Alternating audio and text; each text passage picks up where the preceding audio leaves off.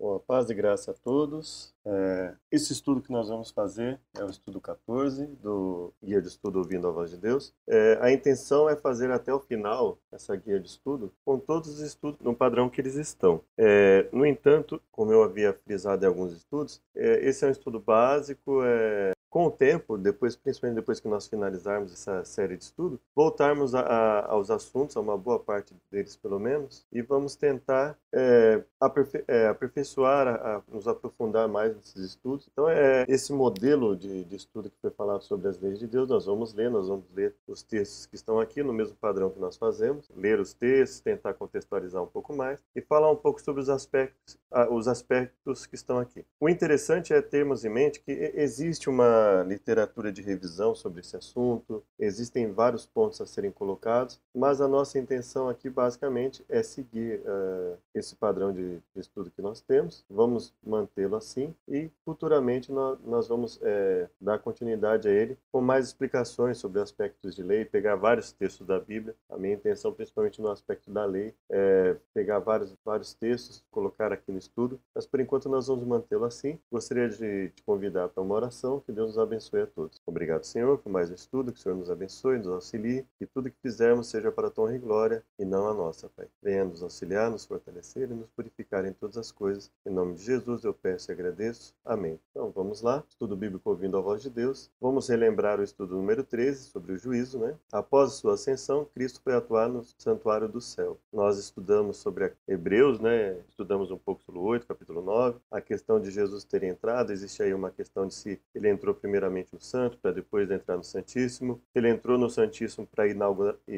inauguração desse, do Santíssimo, para depois fazer o seu trabalho no santo. Mas uma coisa que, lendo Hebreus, não tem como negar, é que ele teria entrado efetivamente no santuário celestial que existe lá, numa linguagem literal, uma linguagem não simbólica de Hebreus. Então nós acreditamos que ele atuou, no, é, passou a atuar no, no santuário no céu. É, entendemos que a profecia das 2.300 tardes e manhãs apontou né, para uh, uma mudança no ministerial em 1844, em que ele passa a atuar, além de intercessor, ele passa a ser juiz. As três fases do juízo são investigativo, comprovação e execução. Investigativo, é, em qualquer um deles, né, a questão nunca é necessariamente Deus em si mesmo, né? Porque ele já sabe de tudo. Mas mostrar para todo e qualquer outro ser, inclusive para os seres humanos que serão salvos, a justiça do seu julgamento, né? Assim nós acreditamos. Deus vai julgar todas as coisas, todos nós compareceremos perante o tribunal de Cristo. Não há nenhuma condenação para aqueles que estão em Cristo e guardam seus mandamentos. Não há condenação não porque eles guardem perfeitamente, mas porque eles não obedecem em rebeldia. Então não há pecado acariciado, não há pecado para o qual o o cristão sincero não peça perdão e não busque uma luta contra aquilo, que é uma mudança de vida. Então vamos lá, as leis na Bíblia. Vamos então iniciar este estudo sobre as leis. Leis civis regiam a nação de Israel. O importante é ter em mente o seguinte: é, é, um, é um tanto quanto difícil estabelecer esse tipo de, de separação claramente. É, o que seria efetivamente civil nas leis dadas para Israel? Porque é, a, a, lei, de um modo geral, ela, era, ela foi dada para reger o povo de Israel. Não é? é? tanto a lei no seu aspecto moral, como no seu aspecto cerimonial, que obviamente existe uma distinção né, entre leis que eram dadas é, para que o ser humano evitasse erros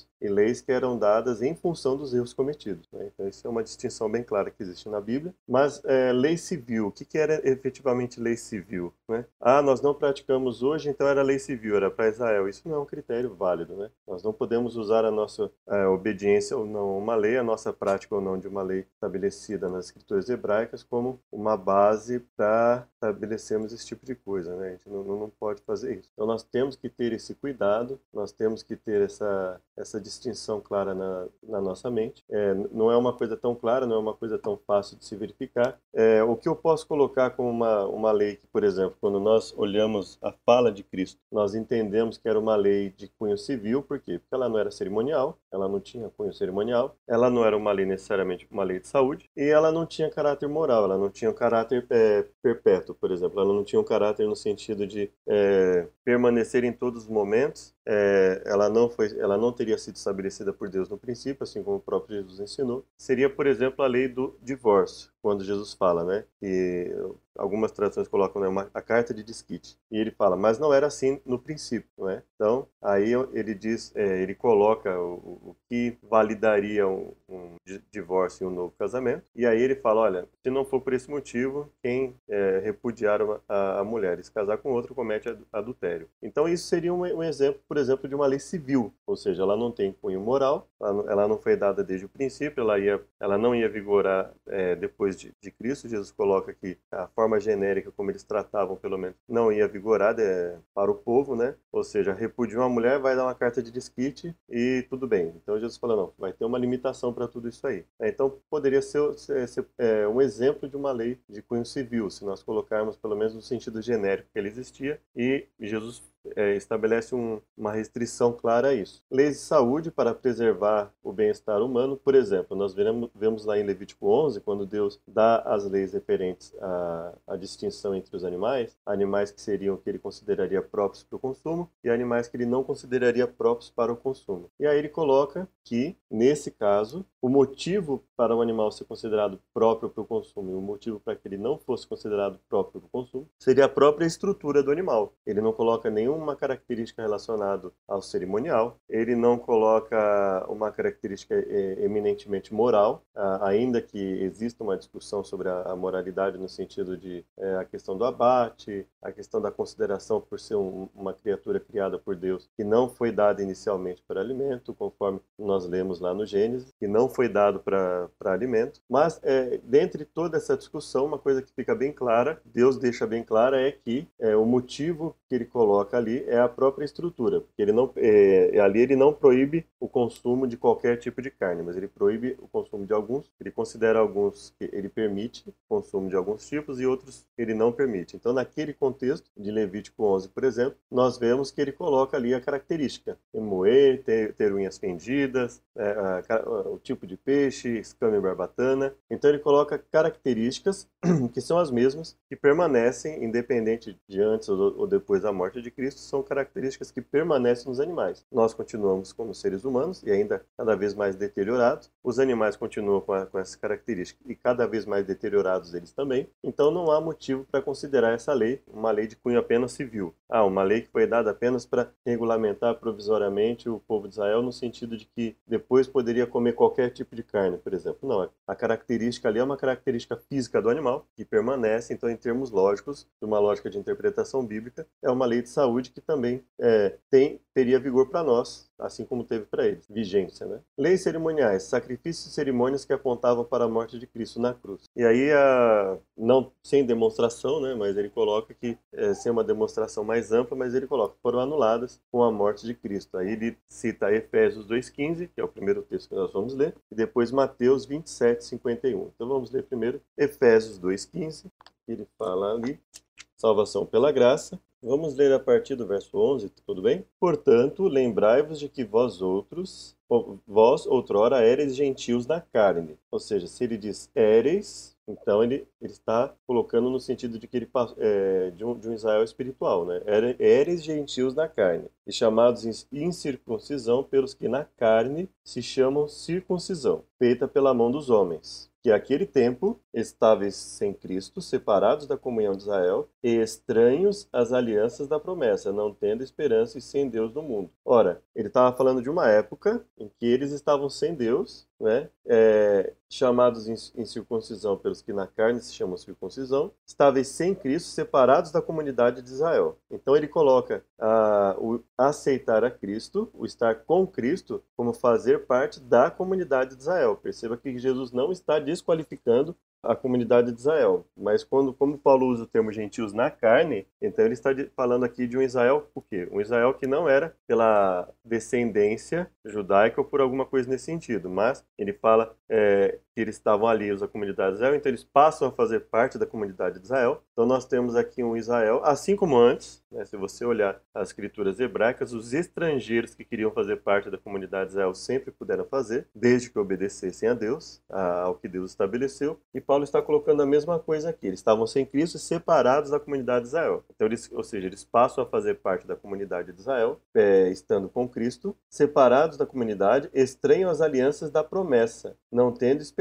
sem Deus no mundo. Então, as alianças da promessa incluem, ou seja, você, quando você faz parte da comunidade de Israel, você faz parte também da, da aliança, das alianças de Deus, das alianças da promessa de Deus, e não tendo esperança sem Deus no mundo. Então, é, era, isso, era essa forma que eles estavam, e aí ele coloca um, um contraponto. Mas agora, em Cristo Jesus, vós, que antes estáveis longe, já pelo sangue de Cristo chegastes perto. Pois ele é a nossa paz, o qual de ambos os povos fez um, e destruiu a, a, parede de separação, a barreira de inimizade que estava no meio, desfazendo na sua carne a lei dos mandamentos Aí existe toda uma polêmica em torno desse verso, que nós não vamos tratar agora, que consistia em ordenanças para criar em si mesmo dos dois um novo homem fazendo a paz, e pela cruz reconciliar ambos com Deus em um só corpo, matando com ela a inimizade. E vindo, ele evangelizou a paz a vós que estáveis longe e aos que estavam perto, pois por ele ambos temos acesso ao Pai em um mesmo espírito. Assim já não sois estrangeiros nem forasteiros, mas concidadãos dos santos e da família de Deus, edificados sobre o fundamento dos apóstolos e dos profetas, tendo o próprio Jesus Cristo a principal pedra angular. Nele todo o edifício bem ajustado cresce para templo santo no Senhor, e nele também vós juntamente sois edificados pela morada de Deus no Espírito. Então, esse é o contexto desse verso 15. Ah, aqui a intenção do estudo é colocar que, quando é, Paulo fala aqui no caso, a lei dos mandamentos, que consistia em ordenanças, se referindo à, à lei cerimonial, Aí nós precisaríamos estudar é, com um pouco mais de cuidado o texto em si, mas a, a intenção aqui do estudo é colocar aqui o que foi anulado, o que Paulo está colocando como anulado aqui teria, é, seriam as leis cerimoniais. É, existe toda uma questão aí do que efetivamente passa a vigorar, sendo que a maioria dos cristãos, inclusive adventistas, não segue muitos preceitos que são colocados como civis né, na, nas leis hebraicas, mas isso é um estudo que nós vamos fazer posteriormente, mas a, a, a, é, vamos tentar entender isso, contextualizar ao máximo e fazer os comentários aqui, tá? Mateus 27, 51,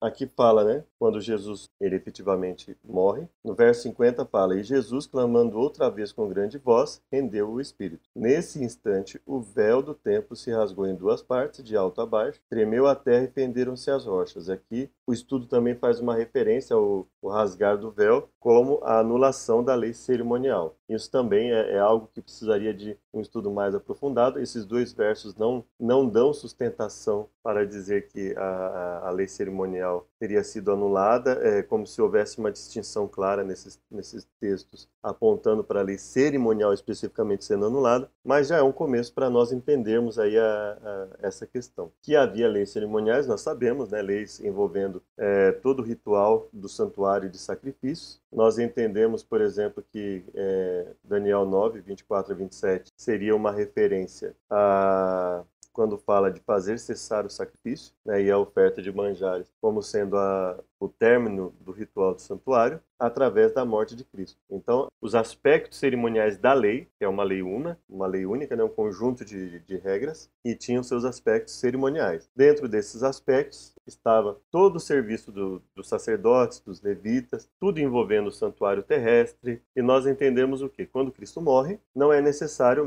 é, como não é mais necessário o sacrifício de animais, então já não há necessidade de sacerdote, já não há necessidade de levitas, já não há necessidade de santuário terrestre, e todo aquele ritual ele passa a deixar de ter necessidade na terra, porque Cristo passa a ser o sacrifício, Cristo passa a ser o sumo sacerdote, né? então ele passa a cumprir todos esses requisitos, não sendo necessário mais esse conjunto da lei com seus aspectos cerimoniais. Esses aspectos cerimoniais da lei passam a ser desnecessários em relação ao santuário terrestre. Então eles passam, eles continuam, o princípio continua sendo válido, continua havendo necessidade do sacrifício, continua continua havendo necessidade do derramamento de sangue, mas o, como o derramamento por Cristo, ele só necessitou ser feito uma vez, então ele continua sendo válido em todos os momentos. Sempre que nós pedimos perdão, sempre que nós recorremos a Deus, nós estamos recorrendo ao sacrifício de Cristo, oferecendo o sacrifício de Cristo como aquele que tem o mérito para, é, para que nós consigamos o perdão para o nosso pecado. Lei moral, os dez mandamentos que refletem o caráter de Deus. Então, vamos, por assim dizer, os dez mandamentos seriam consubstanciação, eles seriam, vamos dizer,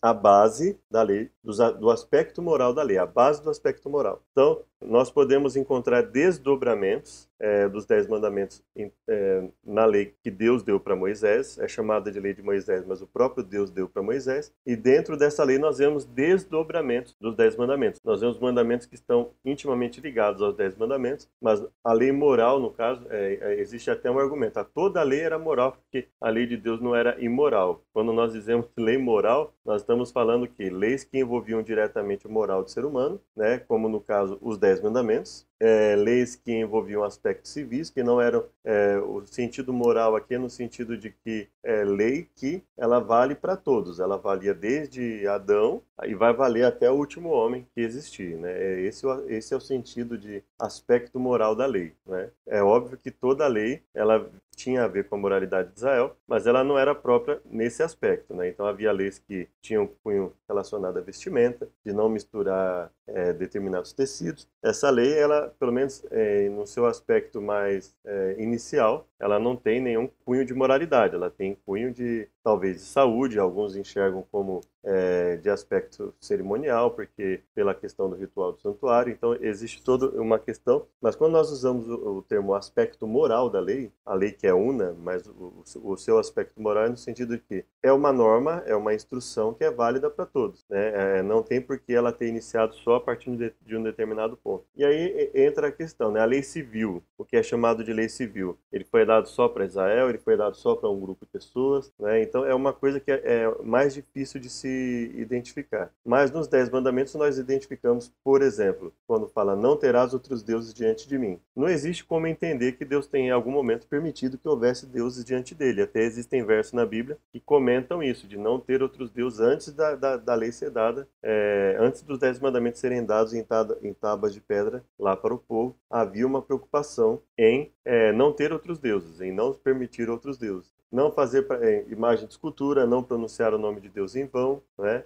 Um dia de descanso que foi estabelecido desde o Gênesis, quando Deus efetivamente ele cessa suas atividades, ele santifica e ele abençoa o sétimo dia que o próprio Êxodo diz. O sétimo dia é o sábado do Senhor teu Deus, né? E não há por que imaginar que o sétimo dia da criação não seja o sétimo dia que Deus chama de sábado no Êxodo. Não, não existe nenhum motivo válido para isso. Existem pessoas que obstinadas em negar isso, mas não há motivo válido para isso. E a gente vê ali um cara caráter também no sentido de o homem cessar suas atividades, ter um descanso das suas atividades e também é, oferecer esse descanso para os animais, é, oferecer esse descanso para os servos, para os estrangeiros que estiverem a, a, das portas para dentro de Israel. Então existe um caráter humanitário, existe o caráter de saúde. Então veja que a questão do descanso no sábado ele envolve o aspecto de adoração a Deus, ele institui isso, o aspecto de saúde, o aspecto humanitário, que é um aspecto moral, né? Então existe um, um conjunto aí e, e, é curiosamente o mais atacado e o, um que envolve uma série de coisas, né? É um mandamento que, apesar de nós é, costumarmos dizer assim, os quatro primeiros refletem o amor a Deus, os seis últimos refletem o amor ao próximo. O quarto mandamento é um mandamento, é, vamos dizer assim, é, híbrido, né? Ou seja, tanto você cessa as suas atividades em adoração a Deus, né? Você usa o sábado como é, a Bíblia nos diz, chamar o sábado deleitoso, digno de honra, é, não fazer as suas próprias vontades, né? Ou seja, obedecer a Deus é, reflete uma, um amor a Deus, mas também reflete um amor ao próximo, porque você vai não só você cessar as atividades, como todos os ligados a você que estiverem sob a sua influência ou autoridade, também cessam as suas atividades. Né? Você é, não impõe a eles nenhuma atividade nesse dia. Então você percebe que existe um caráter moral em tudo isso. Né? É, então você não, não é, honrar o pai e a mãe, não matar, não adulterar, não furtar, não dizer falso testemunho, não cobiçar o que não é seu. Isso tem um cunho moral, não há por que considerar que em algum momento fosse a vontade de Deus que o homem fizesse isso, né? Se fosse é, na época de, de, Adão, fosse na época do, dos judeus ou na nossa época. Então, por isso nós entendemos que esse é um aspecto moral contido na lei. As leis na Bíblia. Sábio, justo e amoroso como é, Deus estabeleceu leis para regulamentar a saúde dos relacionamentos de seus filhos e sua conduta diante dele. As leis não existem para tolher a liberdade saudável, mas para ampliar seu significado e aclarar seu sentido. Se você olhar a lei nas escrituras hebraicas, ela nunca foi vista como um fardo, ela nunca foi vista como algo prejudicial, pelo contrário. Deus deu a lei colocando que a lei é vida, que a lei ele coloca no contexto de liberdade, ele fala: Eis, eu sou o Senhor teu Deus, tirei da terra do Egito, da casa da servidão. Então ele coloca a lei no contexto de liberdade, quando ele concede a Israel, e nós vemos a, essa lei dispersa em toda a Bíblia. Lá desde Adão, né, quando Deus chega, por exemplo, para Caim e fala: É o sangue do teu irmão clama a mim, né, desde a terra. Por que ele diria isso se fosse algo permitido por ele? Obviamente não era permitido por ele. Ele amaldiçoa Caim por causa disso. Por que ele amaldiçoa Caim?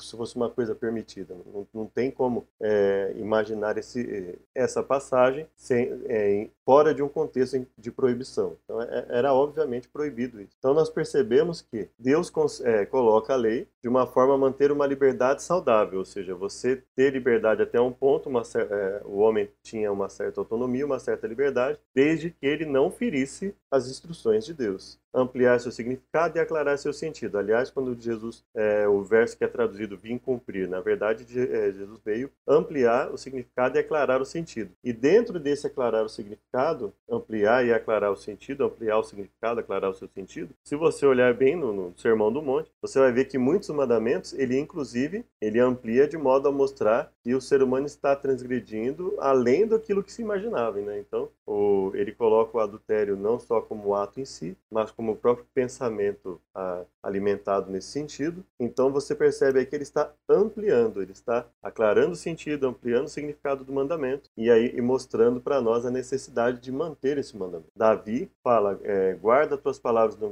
no, no, meu coração para não pecar contra ti. Né? Bem-aventurado aquele que não anda no conselho dos ímpios, não se assenta à roda dos escarnecedores, Antes o seu prazer está na lei do Senhor e nela medita de dia e de noite. Então a lei sempre foi dada no contexto de, olha, ela é o que nos promove uma vida melhor, ela que nos promove é, uma situação melhor, não só diante de Deus, mas diante do próximo. Então perceba que a lei nunca foi colocada como algo que nos fosse contrário. Em oposição a isso, a Bíblia sempre coloca como algo que vem nos beneficiar. Né? Nós acabamos é, contrariando os preceitos da lei, mas a lei nunca nos foi contrária. Paulo, inclusive, coloca: nós fomos criados para as boas obras, para, é, para que de antemão andássemos nela. Então vamos lá: que tipo de leis encontramos na Bíblia? Êxodo 21 e 22. Vamos dar uma, uma olhadinha nessas leis, né? Existe um certo problema nesse tipo de distinção, é, principalmente da forma como costuma ser feito, mas nós vamos nos ater ao máximo ao estudo no padrão em que ele está. São esses os estatutos que lhes proporás. Se comprares um escravo hebreu, seis anos servirá, mas ao sétimo ano sairá forro de graça. Se entrou sozinho, sozinho sairá, mas se, homem, se era homem casado, com ele sairá sua mulher. Se o seu senhor lhe houver dado uma mulher, e ela lhe houver dado filhos ou filhas, a mulher e os filhos dela serão do seu senhor, e ele sairá sozinho. Mas se esse escravo expressamente disser, eu amo a meu senhor, a minha mulher, meus filhos, e não quero sair forro, então o seu senhor o levará perante os juízes e o fará chegar à porta ou à ombreira, e o seu senhor lhe furará orelha com uma sovela, então ele o servirá para sempre. Então perceba aqui Obviamente não era a intenção de Deus que o, que o homem fosse escravo de outro homem. Então, essa lei ela não tem nenhum aspecto cerimonial ela também não tem nenhum aspecto de saúde. E dificilmente alguém encararia isso como um aspecto moral, no sentido de que fosse um aspecto que, que existisse desde Adão, que Deus permitisse, e não só permitisse, mas instituísse desde Adão, e que fosse válido depois da morte de Cristo, por exemplo. Então, pela característica nessa, dessa lei, nós vemos que ela tem um aspecto que civil, mas se nós olharmos o princípio que Jesus usou,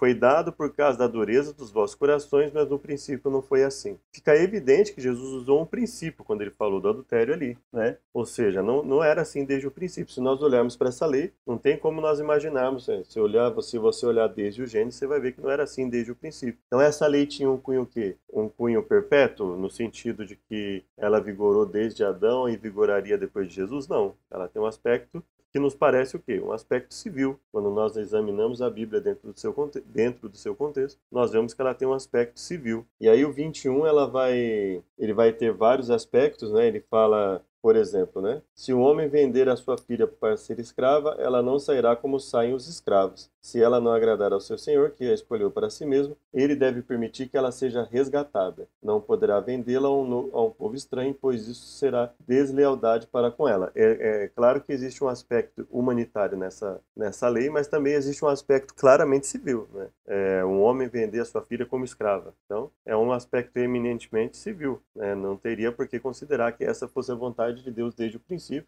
É, se você ler o contexto de Gênesis, quando Deus estabelece as coisas ali. Não, não, não há nenhum vestígio que sugira que isso tenha sido a vontade de Deus desde o princípio. Então, evidentemente, esse tipo de lei foi dada por quê? Por causa da dureza do coração humano. Assim como Jesus, quando ele comenta da questão da lei do desquite, ele fala: essa lei foi dada por causa da dureza do coração de vocês. Mas não foi assim desde o princípio. Então, nós vemos aqui aspectos o quê? Aspectos civis. Não é? Então, é, existem, se você olhar no contexto dessa lei, você vai achar aspectos humanitários de cunho moral, mas você vai perceber também que essas leis elas têm um, um conteúdo que um conteúdo que, se nós olharmos, ela tem um conteúdo civil, não é? é existem coisas que nós podemos questionar aqui, né? É, existem conteúdos nessa lei que são evidentemente não teria por que nós considerarmos que isso fosse permitido antes ou depois. Por exemplo, capítulo 22. Se alguém furtar boi ou ovelha e o abater ou vender, por um boi pagará cinco bois e pela ovelha quatro ovelhas.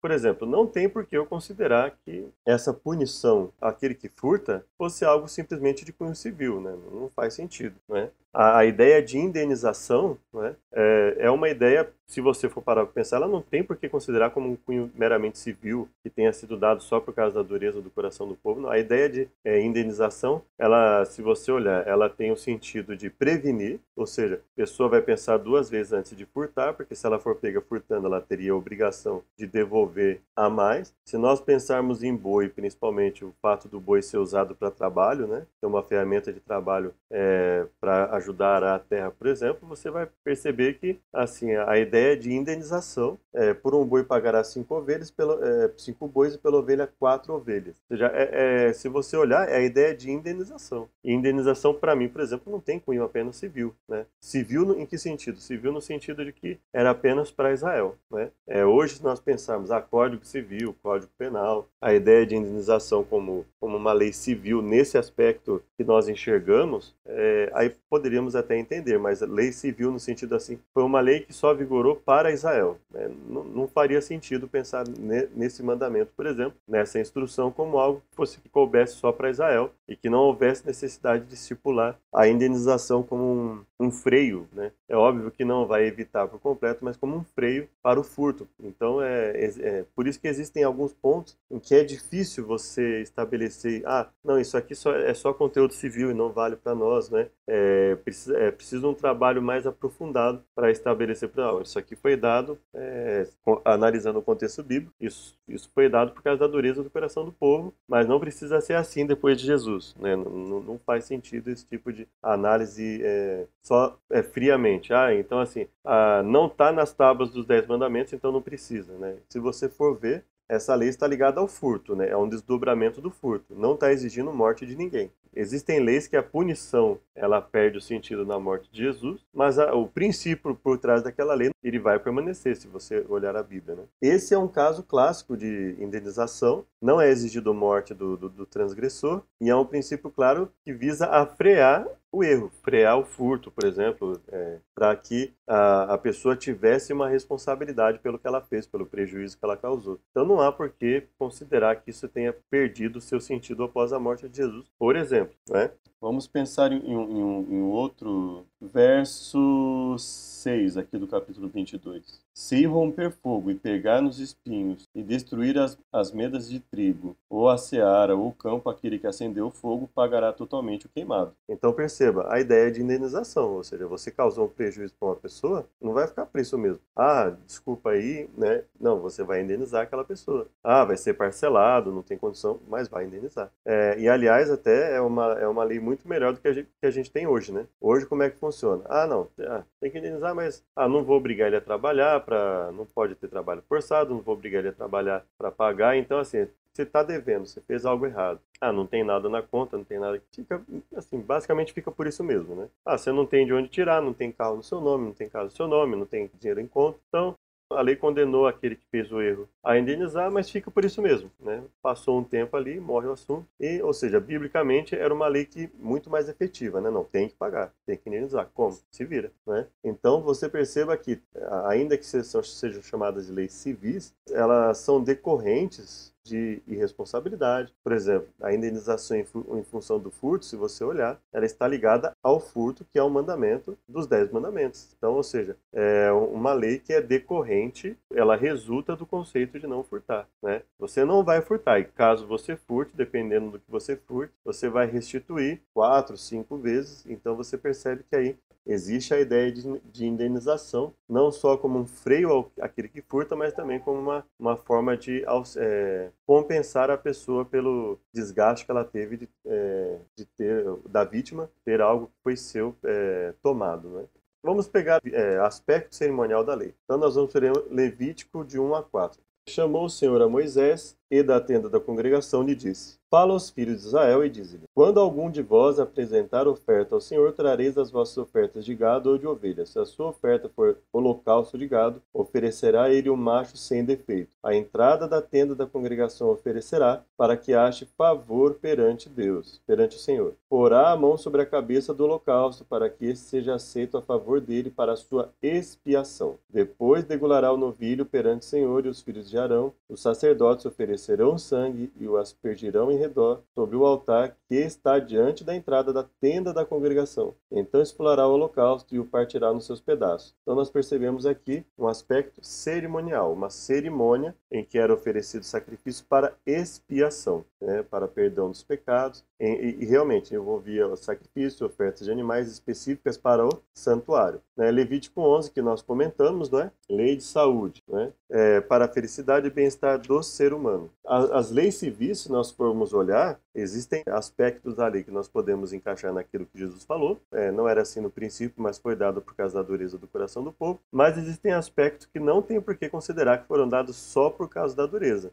e que, e que não eram assim desde o princípio, né? que Deus não permitisse isso. Então, existem aspectos, é, é, deve-se ter um certo cuidado ao analisar é, esse tipo de, ao se separar esse tipo de aspecto no estudo da Bíblia. Vamos lá para a lei de saúde, animais limpos e imundos. Disse o Senhor a Moisés e a Arão, dizei aos filhos de Israel, são estes os animais que podereis comer dentre todos os animais que há sobre a terra. Dentre os animais poderei comer tudo que tem unhas fendidas, o casco dividido e, e que rumina. Dentre, porém, os que ruminam e têm a unha fendida, não comereis. Dentre, porém, os que ruminam ruminam e têm unha fendida, não comereis. Camelo que rumina, mas não tem as unhas fendidas, este vos será imundo. O coelho que rumina, mas não tem unhas fendidas, aqui tem um, uma certa questão a ser considerada a respeito do coelho, mas que é, torna o coelho ainda mais imundo, né? Este vos será imundo. A lebre que rumina, mas não tem as unhas fendidas, é, por que eu estou dizendo isso? Porque tem a, a, questão de o coelho ruminar ou não, né? Mas ele não ruminando, ele continua sendo imundo e ainda mais, né? Ainda mais imundo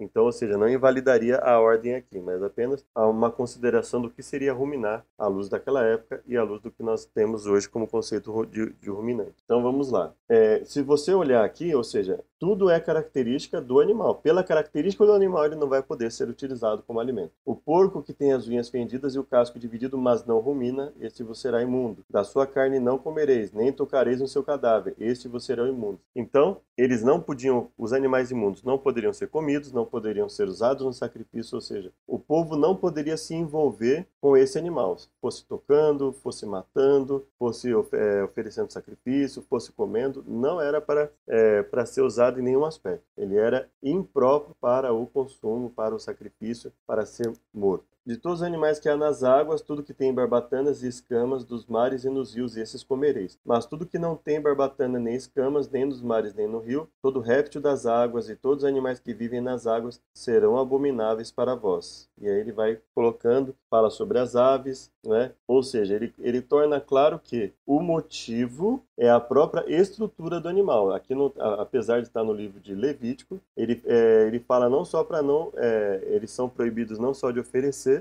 mas eles são proibidos inclusive de comer e tocar nesses animais. Então, ou seja, está claro aqui que não é um aspecto cerimonial da lei, é um aspecto ligado à saúde, porque está falando da estrutura dos animais. E aí o, o, clássico né, da, dos Dez Mandamentos, Êxodo 23 a 17, né? não terás outros deuses diante de mim, não tomarás para ti imagem de escultura, nem do que há em cima no céu, nem embaixo na terra, não tomarás o nome Senhor teu Deus em vão, e assim sucessivamente. Né? Lembra-te do dia de sábado para o santificar, honra teu pai e tua mãe, não matarás, não adulterarás, não furtarás, não dirás falso testemunho, não cobiçarás. Então, são, é, é um conteúdo que boa parte dos cristãos considera que pelo menos nove desses dez mandamentos permanecem no, no, no dito, vamos dizer assim, Novo Testamento, e, e falam que o sábado tinha um conteúdo só de apontar para Cristo e não permanece mais. Então, assim, é, os cristãos reconhecem que existe um conteúdo nesse, nesses mandamentos que permanecem após a morte de Cristo. E é isso nós podemos considerar assim, o aspecto moral contido na lei, numa lei una, né? uma lei contendo uma série de, de instruções, mas que tinha seus aspectos civis, seus aspectos morais, seus aspectos de saúde, mas que, ou seja, que é, existia um aspecto que nós podemos classificar como não era assim desde o princípio, mas que foi dado por causa da dureza do coração do homem, e inclusive, é, aí numa reflexão sobre a lei de saúde, a própria permissão ao homem de comer alguns animais foi dada por causa da dureza do seu coração, porque não era assim no princípio, né? Então, se nós pensarmos nessa lei de saúde, né, para nós ela teria um conteúdo ainda mais ampliado, né? Se nós unirmos o que o fato de que Deus, desde aquela época, já instituiu animais impróprios para o consumo, de, é, mas que ele teria dado essa permissão ao homem comer animal, os animais, depois do pecado, que no princípio não era assim, então isso nos leva à reflexão sobre, bom, é, deveríamos nos manter comendo ah, os animais, principalmente na situação que estão hoje, né?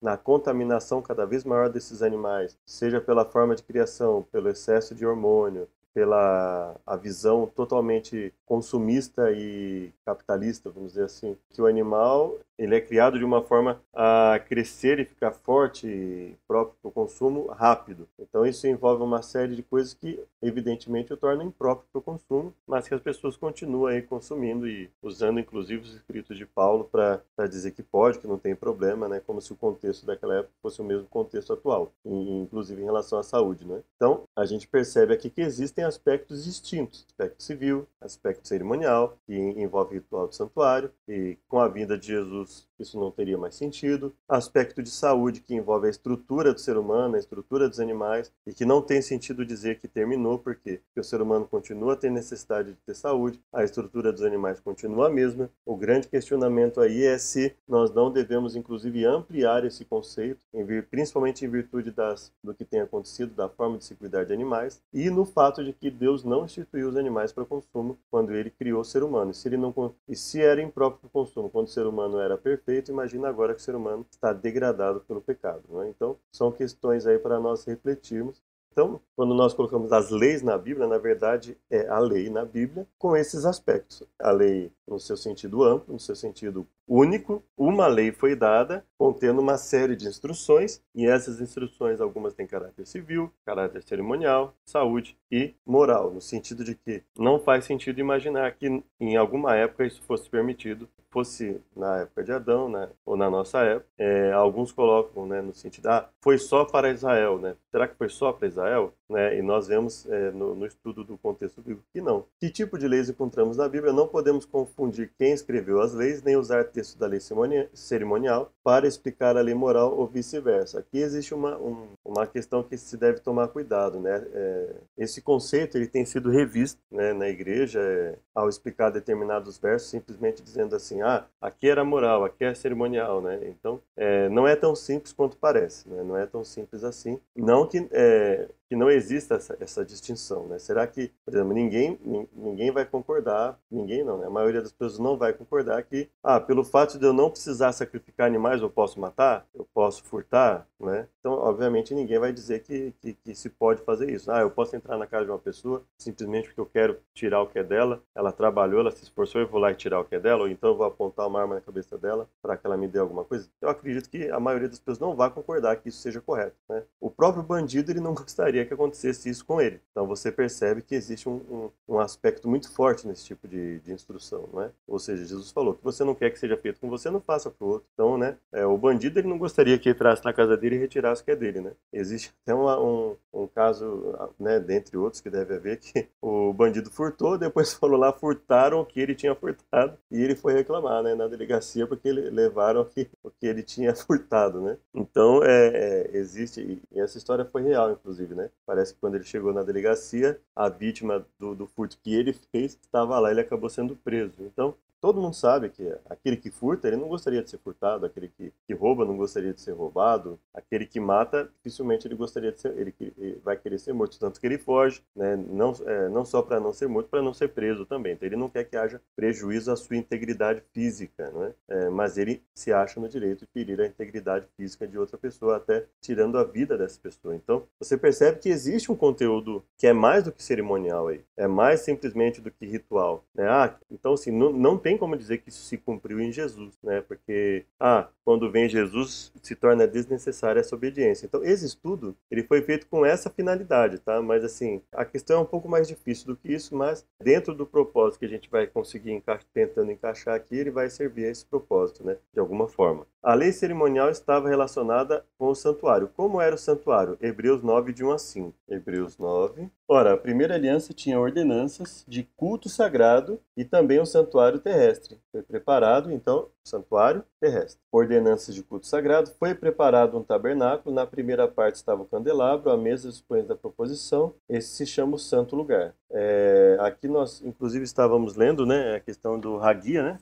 se eu não estou enganado, que nós lemos é, no, no, estudo anterior, no começo do capítulo 9, né? E, e o santuário terrestre, né? Que aqui é, ele chama, uh, isso, verso 2, né? Candeeiro, o chamado é o santo, que é entre parênteses lugar, que é o Hagia, né? É o... Então aqui tinha duas partes, santo e santíssimo. O santo nós já vimos, né? Vamos ver aqui o, o santíssimo. Depois do segundo véu estava o tabernáculo que se chama o santo dos santos, que é o que nós lemos aqui no verso 3, que é o Hagia Hagion, né? santo do, de o santo, santo do santo, que é o santíssimo. Então, o santuário era composto de duas partes, santo e santíssimo. O pátio era um lugar reservado para o povo, o ritual do santuário era regido pela lei cerimonial, que tinha altar de ouro, de incenso e a arca da aliança toda coberta de ouro, na qual estava um vaso de ouro, continha o maná e a vara de Arão que tinha brotado e as tábuas da aliança. Sobre a arca estavam os querubins da glória e com a sua sombra cobriam o propiciatório. Dessas coisas não falaremos agora pormenorizadamente. Então, é, o ritual do santuário era regido pela, pela lei cerimonial? Sim. O pátio era um lugar reservado para o povo? Aqui é o que nós lemos, né? Tudo sim. Hebreus de 9, de 1 a 5, não, ela não esclarece a questão do pátio, tá? É, a questão do pátio não é esclarecida aqui. Mas sim, o pátio era um lugar reservado para o povo, né? Com a morte de Cristo, o que ocorreria com a lei cerimonial? Então, Daniel 9, 27, que é o entendimento que nós temos, é, nós analisamos de forma paralela o verso 26 e 27, né? É, e por analisar de forma paralela, então nós entendemos que a primeira parte do, do, do verso 26 está relacionada com a primeira parte do verso 27, capítulo 9 9 de Daniel. Como 26 fala assim, ó, depois das 62 semanas será cortado o ungido e não será mais, então nós entendemos que essa, primeira, essa é a primeira parte do verso 26 que envolve o ungido. E por colocando de forma paralela 26 e 27, a primeira parte do 27 diz: Ele confirmará uma aliança com muitos por uma semana e no, em meio à última semana, ou seja, na metade da semana, para cessar o sacrifício e a oferta de cereais. Então nós entendemos que o, o,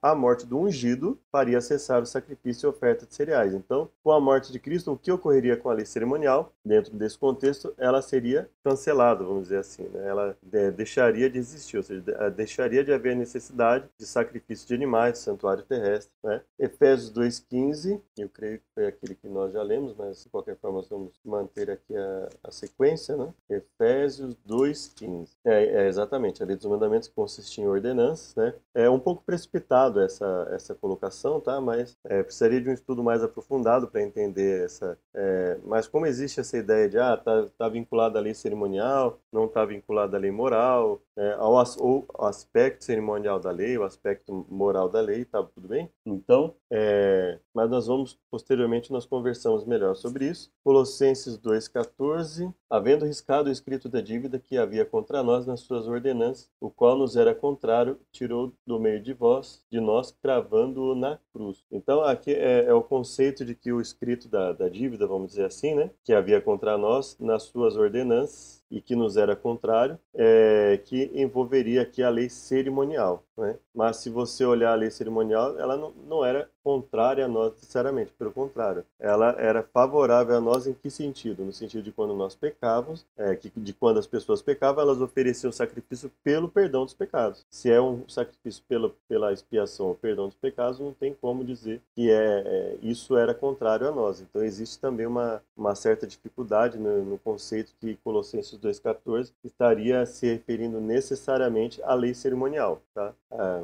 lei cerimonial não, o aspecto cerimonial contido na lei, né? Mas, de fato, é, quando nós entendemos o conceito de sacrifício, do sacerdócio, principalmente hebreus, né? É, do sacerdócio é, de Jesus no santuário celestial, aí nós entendemos que ela continuaria em vigor? Não, ela seria cancelada. Essa lei nunca existiu? Ela existiu, né? mas deixou de ter a sua vigência. A Bíblia nos ensina claramente que a lei cerimonial foi abolida na cruz, ou que o aspecto cerimonial da lei deixa de vigorar a partir da cruz. É, mas que dizer da lei dos Dez Mandamentos? Não pensei que vim revogar a lei ou os profetas, não vim revogar, vim para cumprir. Esse também é um verso é, mal utilizado, vamos falar abertamente. Mal utilizado, né? Jesus não está se referindo aqui apenas ao conteúdo moral da lei, né? Quando ele fala, é, quando ele cita a lei e profetas, né? Se nós olharmos, a, vamos pegar a divisão dos livros de Gênesis a Malaquias né? Era leis, profetas escritos, né? Então, quando ele se refere a lei e profetas, então ele está se referindo a, esse, é, a esses escritos. Ele não vê revogar nada do que está ali. Ele deixa claro que ele não vê revogar nada do que está ali. Ele não está se referindo apenas aos dez mandamentos, tá? Então, é, não foi muito... É, eu não, não vejo como muito feliz esse tipo de, de uso, né? Ah, então por causa disso ele não tirou os dez mandamentos, né? Então, assim, é, não é uma coisa tão simples assim de se analisar. Quando ele fala que não veio revogar, mas ele veio esclarecer o sentido, ele veio esclarecer o sentido de tudo, né? não só dos dez mandamentos. Mas, é, pensando de uma forma ampla, como ele não veio revogar, mas ele veio aclarar o sentido, mas o aspecto cerimonial ele deixa de existir, o que dizer de, de, aspecto não cerimonial? Por exemplo, os Dez Mandamentos. Se nós reconhecemos que ele tem um cunho moral, que ele tem um cunho no, moral no sentido de que ele é, são leis que são válidas desde Adão e serão válidas em todos os momentos da, da nossa vida, inclusive é, quando estivermos com Deus, não, não há por que considerar, por exemplo, que na nova terra ou que quando estivermos é, na glória, na glorificação com Deus, que alguém poderá descumprir alguns dos dez mandamentos. Então, é, pensando por esse aspecto, né, aí realmente, o que dizer da lei dos dez mandamentos? Se a gente considerar a característica dos dez mandamentos, não tem por que dizer que é, essa lei foi cravada na cruz, que deixou de ter necessidade. Né?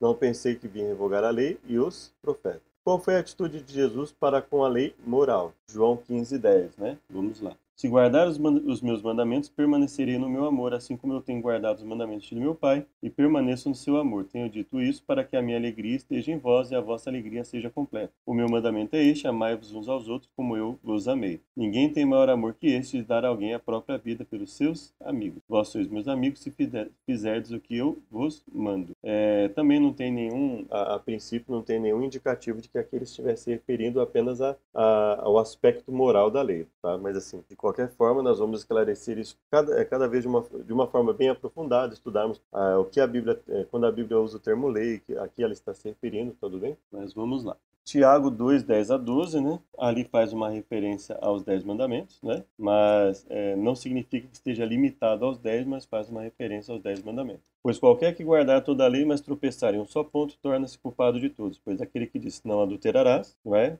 É um dos mandamentos dados, né? O sétimo mandamento. Também disse não matarás. Sexto mandamento. Ora, se não adulteras, mas matas, tornas, tornas-te transgressor da lei. Falai de tal maneira e de tal maneira proceder como aqueles que vão ser julgados pela lei da liberdade, porque o juízo será sem misericórdia para aquele que não usou de misericórdia. A misericórdia triunfa sobre o juízo. E ele está faz, falando o que aqui? Né? Ele está falando, se você for olhar o contexto, ele fala: Mas vós desonrastes o pobre, não são os ricos os que vos oprimem e vos arrastam aos tribunais, não são aqueles que blasfemam o bom nome daquele a quem pertenceis. Blasfemar é o quê? Tomar o nome de Deus em vão e blasfemar até pelas atitudes também. Todavia, se cumprirdes a lei real, encontrará na, encontrada na Escritura, amarás o teu próximo como a ti mesmo, fazeis bem. Mas se fazer acepção de pessoas, cometeis pecados, sendo arguidos pela lei como transgressores. Então veja que ele não está usando esse verso no sentido de dizer assim, ah, ah nós não conseguimos obedecer, então não tem porquê, não, não vamos obedecer, não. Pelo contrário, ele está dizendo que ele está tratando aqui do quê? Sabendo que todos nós somos pecadores. Ele está tratando aqui, contextualizando isso com o que está em Hebreus, com o que está em outras partes da Bíblia, ele está, é, da Bíblia, ele está tratando aqui sobre o pecado voluntário, o pecado de rebelião. É aquilo que você faz para, para é, faz sem a intenção de, de mudança. Então, para isso, realmente não tem o que fazer, né? Então você se torna, além de você se tornar transgressor, você fazendo isso voluntariamente não tem nem como você ser perdoado por isso. É, aqui nós já lemos, né? Então assim como tenho guardado os mandamentos de meu Pai, eu no seu amor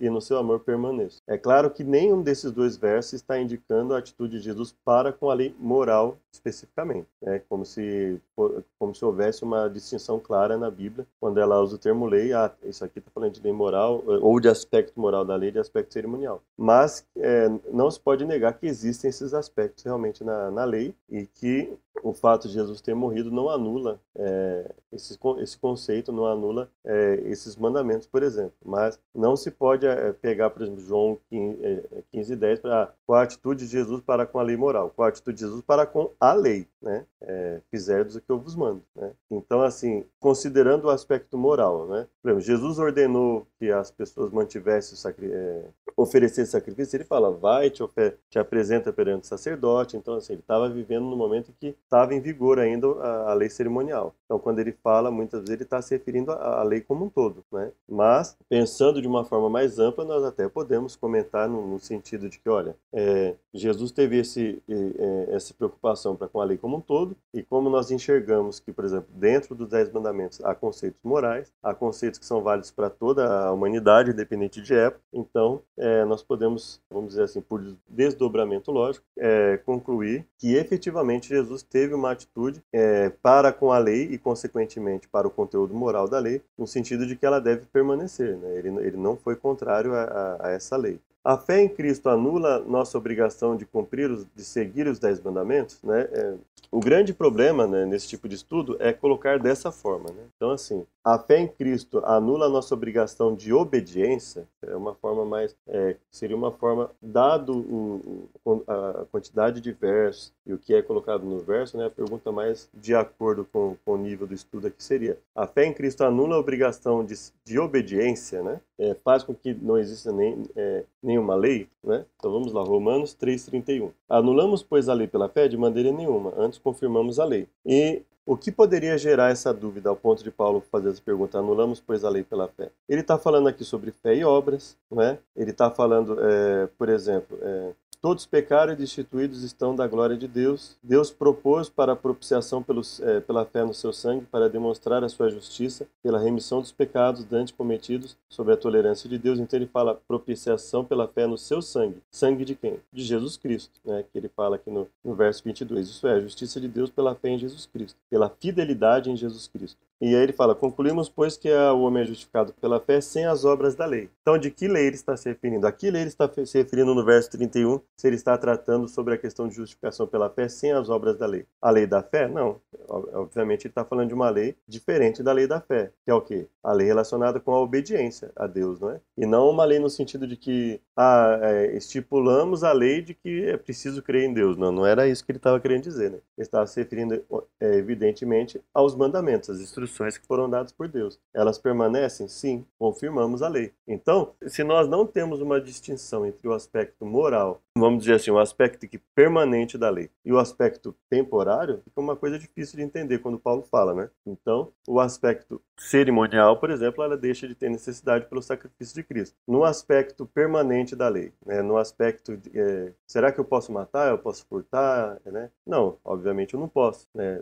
É, a morte de Jesus não me dá liberdade para isso. Então, Pensando mais uma vez nesse aspecto amplo, nós chegamos à conclusão que a fé em Cristo anula a nossa obrigação de seguir os Dez Mandamentos? Não, por quê? Porque o conteúdo dos Dez Mandamentos é um conteúdo permanente, não faz sentido dizer que é, depois da morte de Jesus eu possa é, tomar o nome de Deus em vão, eu possa fazer imagem de escultura, eu possa ter outros deuses diante de Deus, eu possa transgredir o sábado, eu possa desonrar o pai e a mãe, eu possa matar, adulterar, furtar, eu não posso fazer nada disso. Então, a fé em Cristo anula a nossa obrigação com relação a esses mandamentos mandamentos e a outros de, de caráter permanente ou de caráter é, que nós vemos evidentemente com conteúdo humanitário, né? Não, evidentemente não. Então, o que Jesus espera dos seus seguidores? 1 João 2,6, vamos ler aqui no verso 5. Mas qualquer que guarda sua palavra, o amor de Deus tem-se verdadeiramente aperfeiçoado. E nisso conhecemos que estamos nele. Aquele que diz que está nele também deve andar como ele andou. Amados, não vos escrevo um mandamento novo, mas um mandamento antigo, que desde o princípio tivesse. Esse mandamento antigo é a palavra que ouvistes. Contudo, vos escrevo um novo mandamento que é verdadeiro nele e em vós, porque as trevas vão passando e já brilha a verdadeira luz. Aquele que diz que está na luz e odeia seu irmão, até agora está nas trevas. Aquele que ama seu irmão permanece na luz e nele não há nenhum tropeço. Então eu pergunto para você, só a partir de Jesus que nós precisaríamos amar nossos irmãos? Não. O amor de uns pelos outros é, é o momento em que Deus estabelece o mundo. Né? Capítulo 5, verso 2 e 3. Nisto conhecemos que amamos os filhos de Deus, se amamos a Deus e guardamos os seus mandamentos. Então, nisto conhecemos que amamos os filhos de Deus, se amamos a Deus e guardamos os seus mandamentos. Então, se nós guardamos aquilo que está relacionado ao próximo, então nós amamos a, ao próximo, nós a, a, amamos as pessoas, né? Este é o amor de Deus, que guardemos os seus mandamentos. E os seus mandamentos não são penosos ou não são pesados, né? Pois tudo que é nascido de Deus vence o mundo. É essa vitória que vence o mundo, a nossa fidelidade, a nossa fé. Quem quem é o que vence o mundo, senão aquele que crê que Jesus é o Filho de Deus? Eclesiastes 12, 13, né? De tudo que se tem dito, né, a súmula é teme a Deus e guarde seus mandamentos, porque esse é o dever de todo ser humano, de todo homem, porque Deus há de trazer a juízo todas as obras, até as que estão escondidas, quer sejam boas, quer sejam má, não é? Aquele que permanece nele deve andar assim como ele andou. Conhecemos que amamos, quando amamos, praticamos os seus mandamentos. Né? Então, temer a Deus, guardar os seus mandamentos, pois isso é o dever de todo homem. Quando amamos a Deus, guardamos os mandamentos que não são pesados. É, é um dos grandes problemas que tem é, é, sido questionado é a questão assim: são só dez mandamentos que Deus, Deus estabelece a partir da morte de Jesus, né? É, só o conteúdo das tábuas de pedra que, que entra em vigor, né? É, o mandamento de amar a Deus sobre todas as coisas ao próximo como assim mesmo não estava nas tábuas, né? Estava no livro, né? Estava no livro da lei. Então, ah, mas se nós amarmos, nós vamos guardar. Tudo bem, mas o mandamento de amar não está lá, né? É, então, assim, obedecer aos quatro mandamentos é amar a Deus? Ou amar a Deus leva a guardar os quatro mandamentos? Quatro primeiros, né? É, obedecer aos seis mandamentos é amar o próximo? Ou amar ao próximo leva a obediência aos seis mandamentos da, da, dos dez, né? Então, é uma série de questões aí que nós precisamos entender, né? Não é porque eu obedeço que eu necessariamente realmente amo. Mas se eu amo, eu vou obedecer. Né? Você entendeu? Assim, eu posso obedecer sem amar. Eu posso obedecer um mandamento sem amar. Mas eu não consigo amar sem obedecer. Então, o amor leva a obediência. Então, aí quando nós pensamos, quando Jesus fala, né? Desses dois mandamentos dependem toda a lei e os... É, então, ele torna claro que são mandamentos distintos, dez mandamentos, né? E que são a base para todos os mandamentos, inclusive os dez, né? Quais são os benefícios da obediência aos mandamentos de Deus? Salmo 19, 7 a 11. A lei do Senhor é perfeita e restaura a alma. O testemunho do Senhor é fiel e dá sabedoria aos simples. Preceitos do Senhor são retos e alegram o coração. Então, restaura a alma, dá sabedoria, alegra o coração. O mandamento do Senhor é puro e ilumina os olhos. Então, veja, não tem nada contrário ao homem nos mandamentos de Deus, não é? Então, não era isso que era contrário a Deus, né?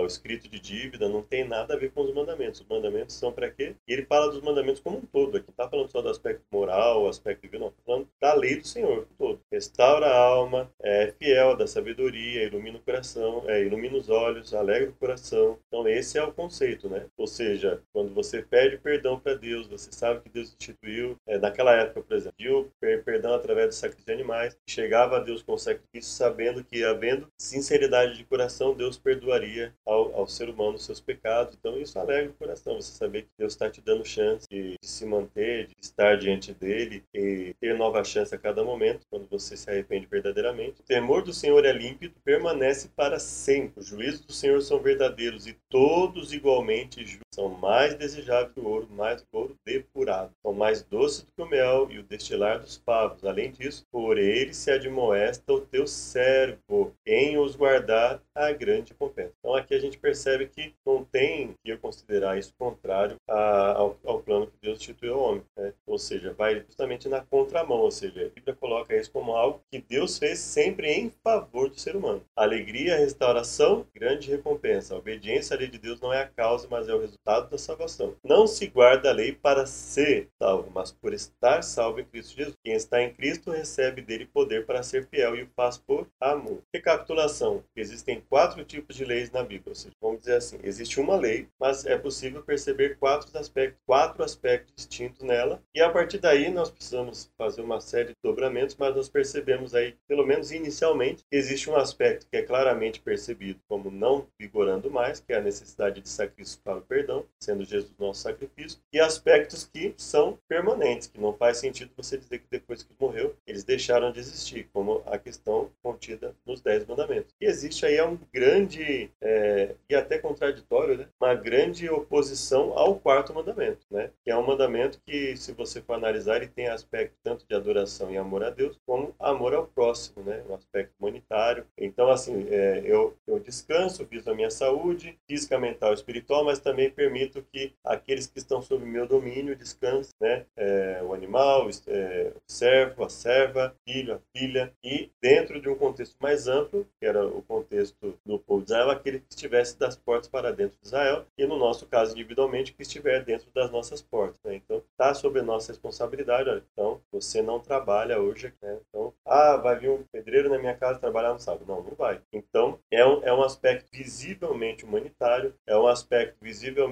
respeitoso diante de Deus, diante do próximo, não é? Então, assim, uma coisa que a gente pode perceber claramente é que existem aspectos que com a morte de Jesus deixam de vigorar e existem aspectos que não podem deixar de vigorar quando ele, é, quando ele vem e morre, por, quando ele veio e morreu, não tem por que dizer que esses aspectos deixaram de existir, né? Então, vamos dizer assim, existem quatro aspectos dentro de uma mesma lei na Bíblia. Existe uma lei, mas dentro dessa lei existem aspectos distintos. Apenas para fins didáticos? Não, não apenas para fins didáticos, né? mas para claramente nos, nos, mostrar um conteúdo de coisas que era que ocorreu em função do pecado até que Jesus morresse, consequência do pecado, que era que é o aspecto cerimonial da lei, função do pecado cometido, né? oferecer sacrifício, por exemplo. Existe o aspecto preventivo, quer dizer, é, aquela lei é dada justamente para eu não cometer o erro, para eu evitar ao máximo o erro, ainda que eu não seja perfeito, que é, por exemplo, a, os dez mandamentos e outros mandamentos. Existe o aspecto é, moral, vamos dizer assim, é, quando Deus fala para amar a Deus de todas as coisas, ao próximo como a si mesmo, né? Amar a Deus de todo o coração, de toda a alma, de todo o entendimento. Então nós percebemos que existe o aspecto civil, como nós vemos a questão, por exemplo, a lei da, da referente à escravidão, lei é, aspectos civis, cerimoniais de saúde e o aspecto moral, né? É, em que a Bíblia fala escrita pelo dedo de Deus. Alguns colocam que o dedo de Deus seria o Espírito Santo, mas nós não vamos entrar em detalhe agora. Mas foram em duas tábuas de pedra, é, segundo a Bíblia pelo próprio Deus, foram escritas por Moisés, foram, é, foi esse conteúdo civil, cerimonial e saúde, né, escrito no livro da lei que Deus, Deus determinou, Deus deu as, a, toda a determinação e Moisés apenas transcreveu para o livro. A lei cerimonial vigorou até a morte de Cristo, Jesus seguia os dez mandamentos, é, Jesus seguia todos, né? A fé não anula a lei e se ele seguia todos, ele seguia inclusive os dez, tá? Antes, a confirma, a obediência é o resultado da salvação e não a causa da salvação. Compromisso de fé. Aceito que a lei gravada na, foi a lei cerimonial e não a moral. Ah, vamos dizer assim, a, a, lei de conteúdo provisório, dada é, como uma garantia até a morte de Jesus, era, é, era o aspecto cerimonial da lei. O aspecto permanente da lei e o aspecto que não faz sentido imaginar que em algum momento Deus tenha simplesmente deixado o povo é, a Deus dará fazendo quisesse, é o que podemos chamar de aspecto moral da lei, tá? o aspecto permanente, o aspecto que não foi dado apenas em função da dureza do coração do povo, mas é um aspecto que é, precisa controlar o ser humano em todo o tempo. Ah, creio que Jesus está me guiando para conhecer toda a verdade, quero seguir os mandamentos de Deus. É, se você pegar os dez mandamentos, existem desdobramentos dele na própria lei, né? É, existem mandamentos que foram dados no livro da lei referentes ao adultério, mandamentos que foram dados referentes ao furto, como nós lemos, né? Referentes à transgressão do sábado, referente à blasfêmia. Então são desdobramentos e aí dentro disso nós precisamos saber, né? Por exemplo, não se mata alguém que blasfema o nome de Deus, né? Ah, não é apedrejado porque blasfemou, porque adulterou, foi publicamente adulterando, ele não vai ser apedrejado mais. É, então nós entendemos que esse aspecto, assim como a lei do disquite, foi dada por causa da dureza do coração do homem e deixou de vigorar, apesar de não ser conteúdo cerimonial, não ser um aspecto cerimonial. Né? É, então, assim, essa distinção é interessante e tem seu aspecto didático, sim, mas nós precisamos entender bem, assim, é, por exemplo, o que permanece após a morte de Jesus e o que não permanece. Né? Dentro dessa estrutura, dessa característica, por que, que isso permanece e isso não permanece? Eles têm características idênticas ou têm características distintas? Né? É, esse estudo ele foi produzido mais com essa intenção. Né? É claro que precisa de muito mais coisa, né? não é só o que está aqui, mas eu acredito que como informação, tendo isso como informação inicial para dar prosseguimento depois mais aprofundado, é, eu acredito que atende parte, pelo menos, ao, ao requisito de, de, nos orientar em alguns pontos, né? para nós refletirmos. Né? Olha, realmente, isso aqui foi dado então, a, a pessoa pecava, oferecia lá erva de farinha é, ou um sacrifício de um animal e depois Jesus morreu. Preciso fazer isso? Ah, não preciso. Ah, tudo bem. Que aspecto é isso aí? É aspecto cerimonial, aspecto de oferecer sacrifício, aspecto referente ao sacerdócio. Eu preciso de um sacerdócio terrestre? Eu preciso de um, de um, de um grupo de levitas e de, de sacerdotes é, cuidando do, de sacrifício de animais? Ah, não preciso. Ah, mas eu preciso, eu posso é, blasfemar o nome de Deus, no santo da morte? Não, então nós percebemos que existem, existe um conteúdo que vem desde lá do Éden, passa pela instituição da lei para Moisés, né, e permanece depois da morte de Jesus, e existe um conteúdo que não permanece depois da morte. Então, é, nós percebemos se, se esse conteúdo um permanece e o outro não, então eles têm suas distinções, sim. Nós também não podemos simplesmente é, negar que está no, no ser mais antigo, mas é claro que assim, da forma que ele foi colocado, é uma forma bem básica, bem intuitória, e espero que tenha atendido a, a finalidade, né, de nos levar a um pouco mais sobre a questão da lei na Bíblia, né? Não se pode simplesmente é, ler algum conteúdo de Paulo e dizer assim, ah, não preciso seguir mais nada. Não é essa, nunca foi essa a intenção de Paulo e esper, esperamos futuramente estudar ainda mais sobre esse assunto, mas espero que o nosso estudo tenha atendido essa finalidade. Próximo estudo, tentativas têm sido feitas para invalidar, alterar ou substituir a lei de Deus pelas tradições humanas. A pergunta para a qual buscamos a resposta no próximo é: tem essas tentativas autorização ou aprovação do autor da lei, se não tem, são válidas, qual deve ser nossa atitude em relação a ela. Então, esse vai ser o próximo estudo, é, vai envolver esse, é, esses questionamentos aqui, essas afirmações, e, na medida do possível, assim que nós terminarmos toda essa série de estudos, nós vamos voltar a vários assuntos. Esse vai ser um deles, com certeza, nós esperamos voltar. E aí nós vamos tratar de uma forma mais pormenorizada, mais, é, mais ampla, né? É, até uma forma, vamos dizer assim, de uma certa revisão do conteúdo adventista, mas sem ferir nada os conceitos essenciais da fé adventista, mas apenas mostrando uma ampliação é, desse conceito. Esperamos que tenha, é, que você tenha, que tenha sido proveitoso para nós, tanto para mim relendo, como para você que vem a assistir e rever. Deus nos abençoe a todos. Uma feliz semana, paz e graça. Amém.